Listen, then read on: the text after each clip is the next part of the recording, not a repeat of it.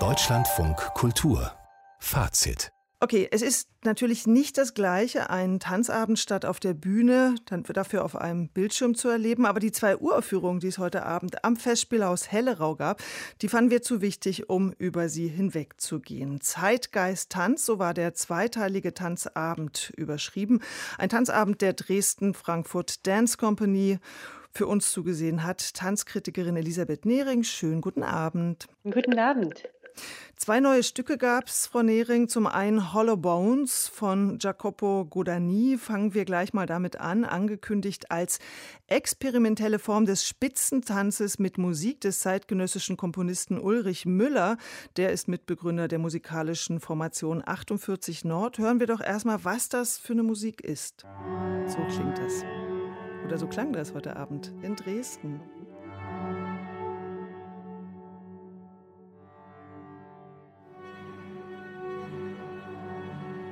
Wir können ja noch ein bisschen weiter zuhören, Frau Nehring. Das klingt sehr elegisch. Wie tanzt man dazu? Ja, an dieser Stelle klingt das tatsächlich äh, elegisch. Das ist ein Auszug aus dem eher letzten Teil der circa 35-minütigen Tanzproduktion. Vorher gab es auch ganz andere Art von Musik zu hören, sehr hart, schneidend, metallisch. Und erst später zum Ende des Stückes wurde dann das so weicher und atmosphärischer, wie wir es gerade hören.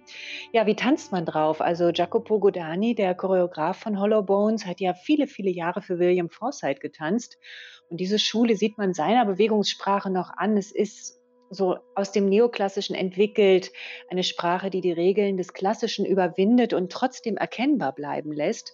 Es ist sehr virtuos, sehr fließend und es gab heute Abend zahlreiche Duette, die die Qualität dieses Tanzstils und übrigens auch der Company sehr schön rausgearbeitet haben. Aber in der Gesamtschau wenn wir die gesamte Choreografie anschauen, war das ein problematischer Abend, fand ich, der dramaturgisch in lauter szenisch-tänzerische Ideen zerfiel, in dem andauernd an verschiedenen Stellen auf der Bühne was passierte, ohne dass sich wirklich so eine Gesamtschau eingestellt hat. Jetzt haben Sie das Ganze ja auch nur als Livestream sehen hm. können. Hat das denn dann überhaupt funktioniert? Ich habe mich eh gefragt, wie sich so ein Tanzabend äh, in so einen kleinen Bildschirm transportieren lässt.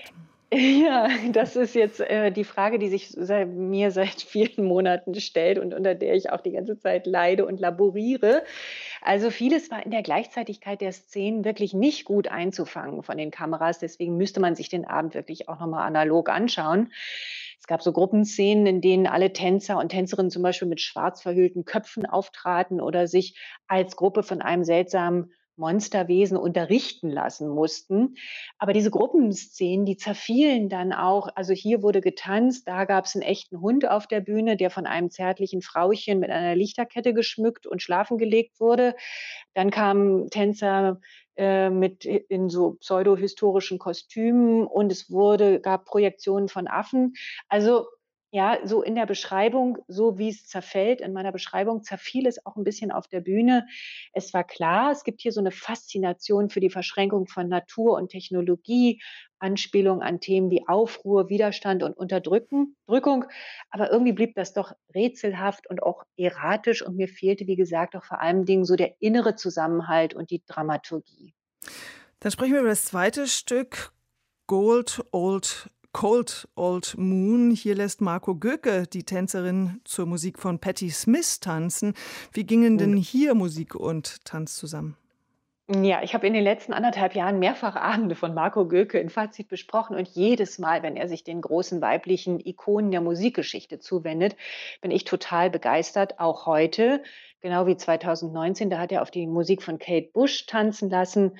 Auch heute zur Musik von Patti Smith war es ganz großartig. Er hat verschiedene Musiken von ihr benutzt und deswegen war das bei der Fokussierung auf diese eine Musikerin doch sehr vielfältig und es war ebenso wie schon bei der Arbeit zu Kate Bush, dass Tanz und Musik wie zwei geniale gegenseitige Verstärker wirken. Gökes Bewegungssprache ist im Grunde ja immer geprägt von der Vertikalität und den großen Anspannungen des Körpers. Zusammenziehen, Krampfen, dem Flattern von Händen, nervösen, sekundenschnellen Bewegungen, auch mechanischen Bewegungen. Und ich habe heute gedacht, das hat so ein bisschen was Autistisches fast.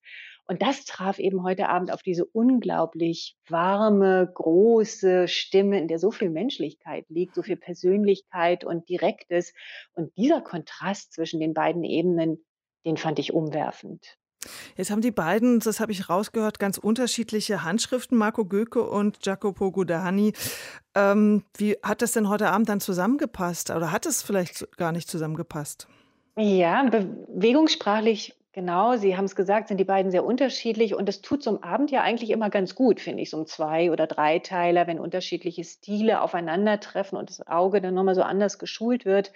Es wurde eben auch hier aber deutlich, dass diese Reduktion auf wirklich nur den Tanz, ohne dass man jetzt so szenisch was aufbaut und die Musik, wie Göke es gemacht hat, in Form des Livestreams, Sie haben es ja schon gesagt, auf den wir ja gerade angewiesen sind, dass das viel besser transportiert werden kann als dieses multiperspektivische von Jacopo Godani. Und das muss ja leider derzeit auch immer mitgedacht werden. Äh, und heute war das Gefälle sehr groß. Und noch ein letztes Wort zum Titel Zeitgeist Tanz. Wie zeitgenössisch war das Ganze dann?